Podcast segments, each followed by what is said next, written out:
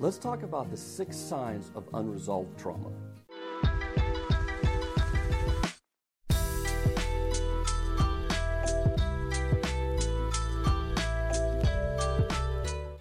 Okay, one of the questions I get asked quite a lot from my couples is, how do they know when they've worked through their trauma? Now, there's an old saying that time heals all wounds, and that is true for a lot of wounds, but trauma is a particular kind of wound that time doesn't necessarily always heal. So in order to really focus on resolving trauma, there has to be some specific work that is done in that area. And that means that there are signs that, that you have resolved the trauma. And in this particular case, we're going to talk about what those signs are if it's unresolved. This way you're aware that if any of these signs or symptoms start to come up for you, that in particular there may be some more work that needs to be done. Now, I, I want to say too, this does not take away from any of the work that you as trauma victims have already done. Uh, any work is good work if you're working on resolving some of your trauma. So I don't want to negate Uh, or downplay or minimize any of the efforts you've already made, because I know there's so many people out there that have worked very hard to try to resolve some of their trauma. But as we go through this list, these six signs, maybe you'll notice or recognize that there's one, maybe two, that tend to be troublesome for you in certain contexts, in certain areas of your life, and that might give you an idea that maybe a little bit more work is needed in these particular areas. All right, so the very first one is hypervigilance. Now, we discussed in another video when we talked about defining trauma and the types of different trauma. One of the hallmarks of trauma is this sense of hypervigilance, because the nature of trauma itself overwhelms our central nervous system, overwhelms our ability to cope with what is happening, that it then creates a, a shift inside of us.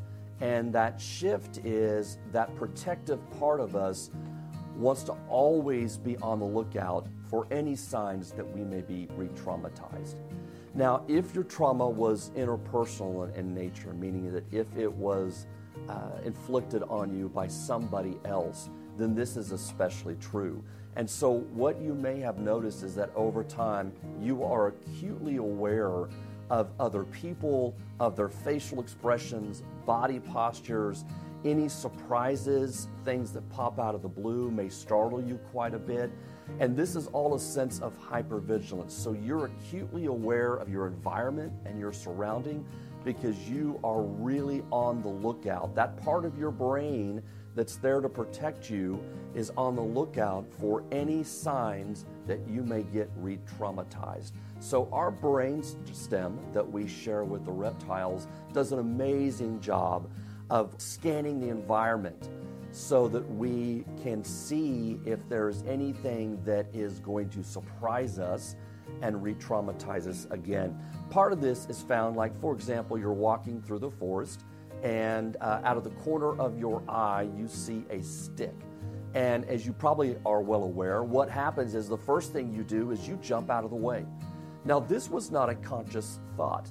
This was actually your brainstem protecting you um, because what comes through our eyes is most closely Uh, connected to our brainstem, and so the message sends a much faster signal than it does if it has to go through our prefrontal cortex, which is our reasoning and thinking area of our brain. So we jump out of the way, and then we turn and we look and we go, oh, that's just a stick. When we've been traumatized, it's sort of restructured, reshaped our brainstem to be hypervigilant. And that is exhausting, and that is so difficult to deal with, where you feel like you have to always put up your walls. But that's also a reaction that you're trying to keep yourself safe. Your body's doing its job. It's trying to keep you from being re-traumatized again. So if in your life you feel like there are situations, or, or maybe it's sort of a white noise in the background, it's always there, you can never completely turn it off, you can never completely feel safe in your body, you're always hypervigilant to family, friends, your partner, to your surroundings, then this could be a sign of unresolved trauma. Now, number two, lack of trust. So this one almost goes without saying, especially if the trauma was inflicted from another person, either a uh, parent, um, a, a primary guardian growing up, a previous spouse. Uh, affairs certainly can fall into this order. But again, we're talking about uh, how trauma has reshaped your brain to want to be able to protect you. And it's doing so by always keeping other people a little bit at arm's length. It's protecting you by always being a little bit unsure of other people's intentions and motives. And that makes complete sense to me, because if your trauma was inflicted by another person, then there's going to be a part of you that says, I don't know if I can fully trust other people, because the person or persons that were supposed to keep me most safe, that were supposed to t- protect me, did not do so. And as a result, internally, my body's never allowed me to sort of be completely at rest with other people. I'm always a little bit leery of what they might want or need or how they might take advantage of me. So if you find that there's areas in your life that you have difficulty building trust or let, or trusting others in general, and this is especially true in our attachment relationships, our relationships with our most intimate partner, that this is a sign of unresolved trauma. If you feel like you always have to stiff arm uh, people a little bit, you always have to sort of keep them just a little bit of a distance. You don't want to let anybody too too in um, to know what's going on inside you, then this is surely a sign of unresolved trauma. And for good reason, for very good reason. It makes perfect sense to me why your body's telling you and sending you messages that you just can't completely trust other people. And it's safest and best to keep them at arm's length. So the second sign of unresolved trauma is this inability to really trust others, to feel safe in our body and safe in a close, intimate relationship with somebody else. Now, another sign, this is the third sign of unresolved trauma, and that is physical symptoms. This can be everything from headache, difficulty sleeping, to uh, nausea, to just an anxious pit in your stomach that never seems to go away. It could be um, that you're overeating, you're undereating. Could be that you're relying too much on drugs or alcohol or marijuana to cope and get by, or to own, that's the only way your body's able to completely relax and, and, and sort of come down to baseline. That these physical symptoms are also a sign of unresolved trauma. And I think this is true for many, many people. And the real danger here is that what you're doing in order to soothe yourself, if it's through marijuana, drugs, alcohol, um, it, it could be just excessive avoidance. It could be that you're just throwing yourself into work at the expense of having any other aspects to your life, at the expense of your relationships, at the expense of your health. So there's lots of kinds of addictions, and I use that word loosely right now, um, but there's all kinds of addictions that can take the place of being able to cope and deal with those trauma reactions in our body. And so the real downside to this is that if you lean on those coping mechanisms too long to get rid of the physical symptoms you're having, then those themselves can become the problem.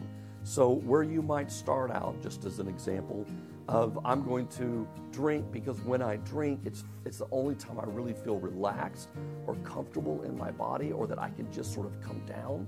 If you lean on that long enough, what you find then is that alcohol can actually become a problem in and of itself, where once it started out as a soothing uh, coping mechanism, it now has become an addiction or a problem. So these physical symptoms are real, and they're there for a reason. Oftentimes they're there because they are giving you a warning sign that something's not right in your relationships, that something's not working in your life. We often say that about anxiety and depression, that those are the breakdown of your natural defenses. And so what has taken over as a, as a protection is this warning signal of depression and anxiety, that something's not working.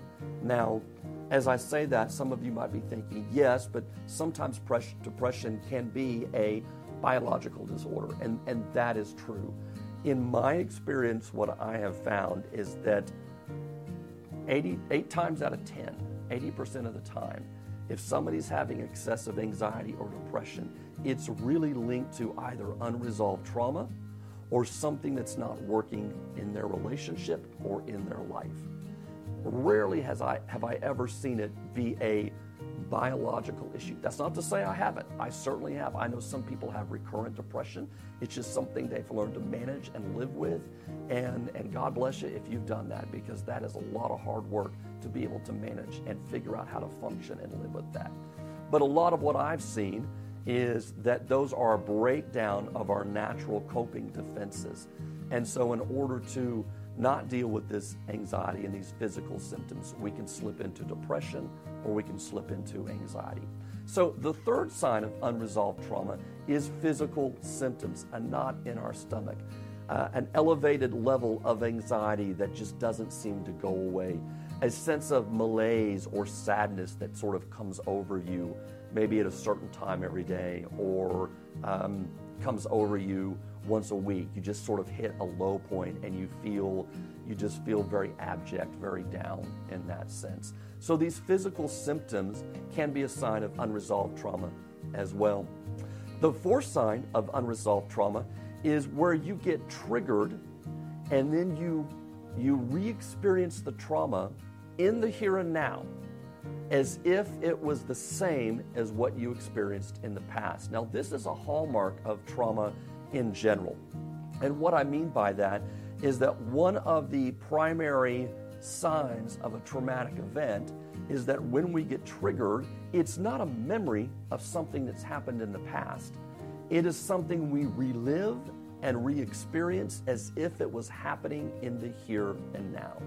So if you get triggered at times, and in, in that moment, you re-experience what feels like that trauma happening again to you in the moment, that is a sign of unresolved trauma.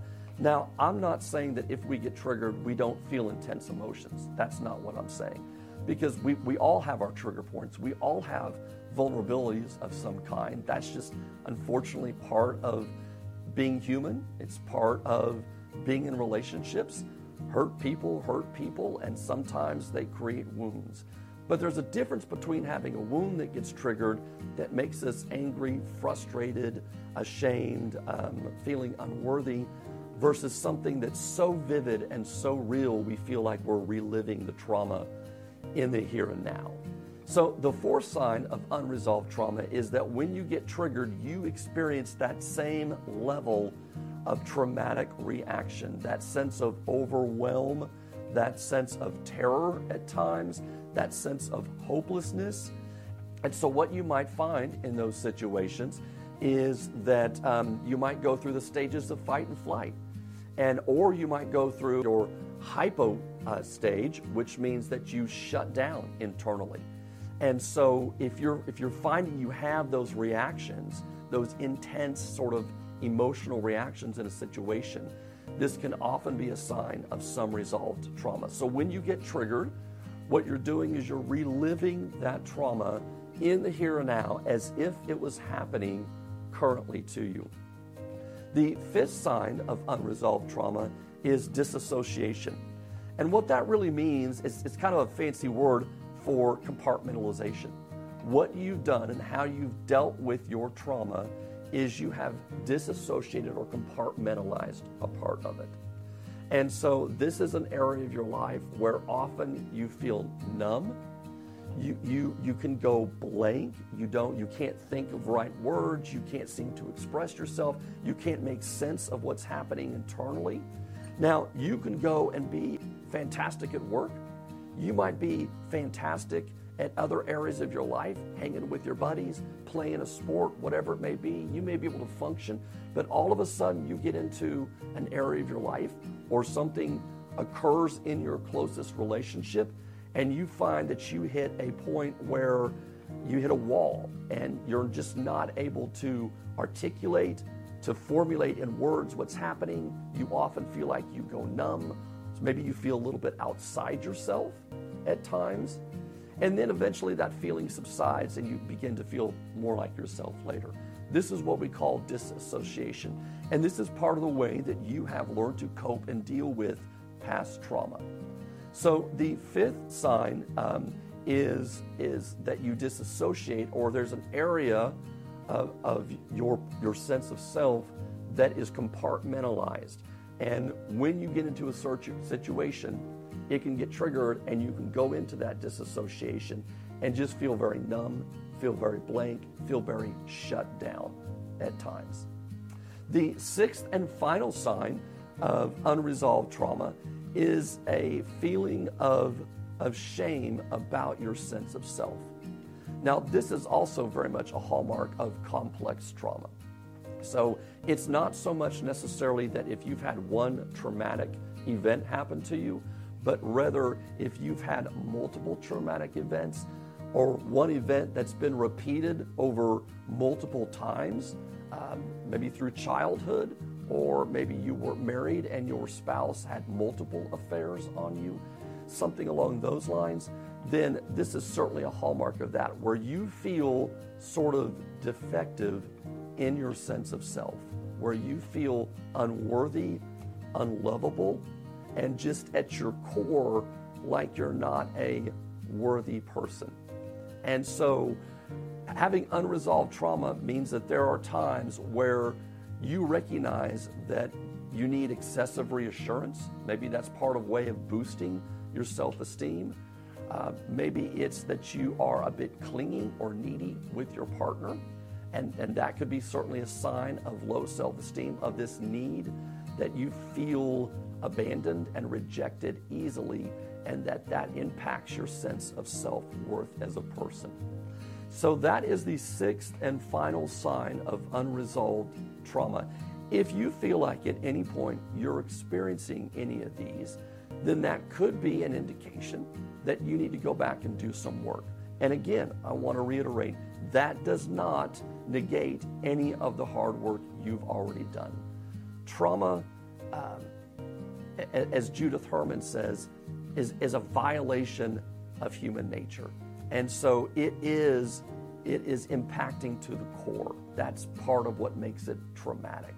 And so it just takes a lot of work, and sometimes it takes a lot of time to be able to work through that. That's not your fault. If you've done great work, I applaud you. I really do. And I don't question it for a minute that you've really tried to dig deep to understand the roots of it, to understand what's happened, and to be able to work through it so that your physiology is not hijacked all day long like it was when it first happened. I also want to say this too, and I think this is important. I have a lot of couples that come to me and they say, I've worked through my trauma. And they don't recognize that what's happening in their situation is a trauma reaction from the past. It's very difficult to see that, and I can certainly understand why. If I had felt like I had done so much trauma work, and all of a sudden I'm now in a relationship, and I'm getting very hypervigilant, and my self-esteem feels bad, and I'm having physical symptoms, I would attribute it to this other person. That makes total sense to me. Hey, when I was by myself, I was perfectly fine. I didn't have these symptoms and signs going on. But that's precisely the point. What can happen in one of our closest, most intimate relationships is that the trauma or aspects of the trauma can come alive that doesn't come alive when we're by ourselves. And when we've worked through an individual therapy, our trauma, it doesn't mean that it's resolved all aspects of it, that there are aspects that can come alive in your closest, most intimate relationships. And one of the sayings that we have is, what's broken in relationship gets healed in relationship. And so this is especially true if your trauma was interpersonally inflicted, meaning it was inflicted upon you by another person. That there are aspects of that that can be reawakened or can come alive in your closest relationships. And that just might be a sign that you need to do a little bit more trauma work. As a couples therapist, I love working with couples that have had past trauma, because I think couples work is such a powerful way to be able to help one or both partners that have had trauma in the past, because it can bring it alive in ways that they don't they don't see it and understand it, and it can be in in right in the room with us there, and we can be able to deal with it and process it, and we can we can acknowledge it head on when it comes alive in the relationship. That's not always possible when we're not in a relationship or when we're uh, at work or other, other more individual-based activities, things like that. So these are the six signs of unresolved trauma. Uh, be sure and uh, follow us, uh, hit our subscribe channel and our bell notification so that you'll know when a new video comes out. And be sure to follow us on wherever you get your podcast for the next episode. Thanks for joining in.